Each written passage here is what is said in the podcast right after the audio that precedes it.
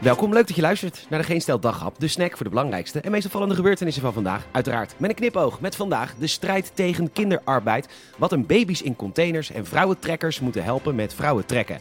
Mijn naam is Peter Bouwman en dit is het nieuws van zondag 10 oktober.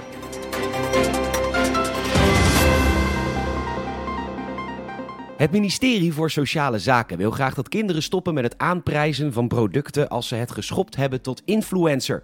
Ondertussen lezen we bij Omroep Brabant over fruitteeltbedrijf Schorre, die zelf plukdagen organiseert, zodat kinderen leren dat appels van bomen komen. Daarbij wordt duidelijk gemaakt dat dit geen kinderarbeid is, want ze krijgen er geen cent voor. En ja, dat is echt heel slim bedacht daar. Ze nodigen hele basisscholen uit om te komen plukken, omdat kinderen niet zouden weten dat appels groeien aan appelbomen. Ik denk dat heel veel kinderen ook niet weten hoe staal wordt gemaakt.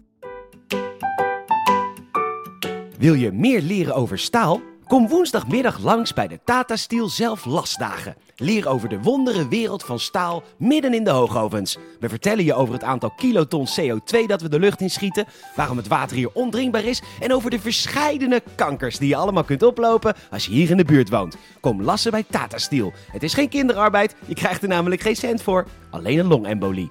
Tot woensdag!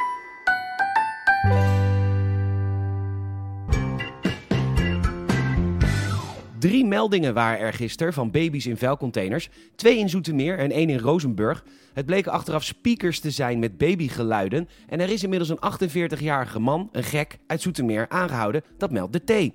En hoewel dit natuurlijk niet kan, er kwam iemand vast te zitten bijvoorbeeld. En het kost hulpdiensten onnodig veel tijd. En die hebben ze niet, want in deze narco-staat hebben ze te druk met de war on drugs. Het had natuurlijk wel wat origineler gekund. Hallo? Hallo? Ja, hoi. Ehm, kunt u me misschien helpen? Shit, ja.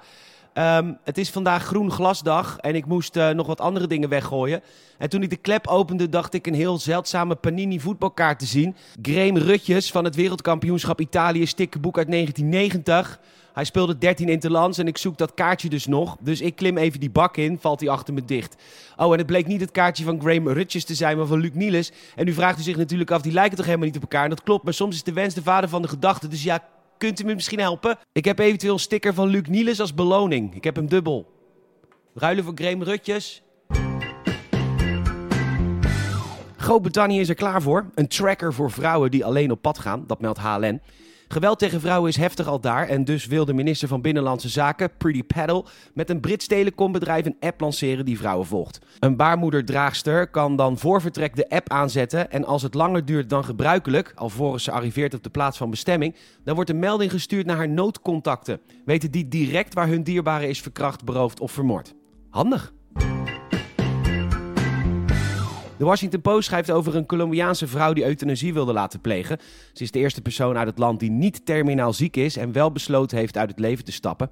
Het zou vandaag gebeuren, maar op het laatste moment is haar dood gecanceld door een groep artsen, terwijl zij helemaal niet wist dat haar goedgekeurde aanvraag opnieuw bekeken zou worden.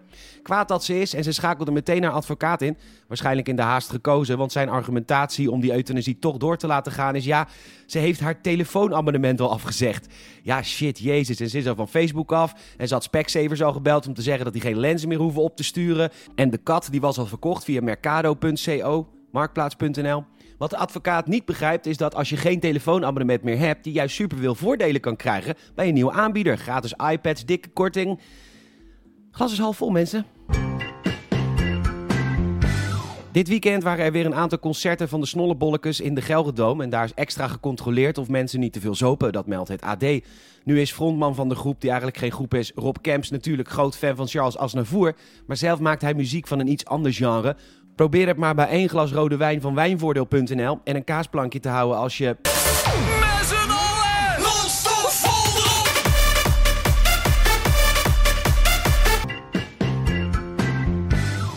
Bedankt voor het luisteren. Je zou ons enorm helpen als je een vriend of vriendin vertelt over deze podcast. Je kan ons een Apple Podcast review geven. Vijf sterren alsjeblieft. En volg ons vooral ook even. Geef ons hartjes via Spotify en vriendvandeshow.nl.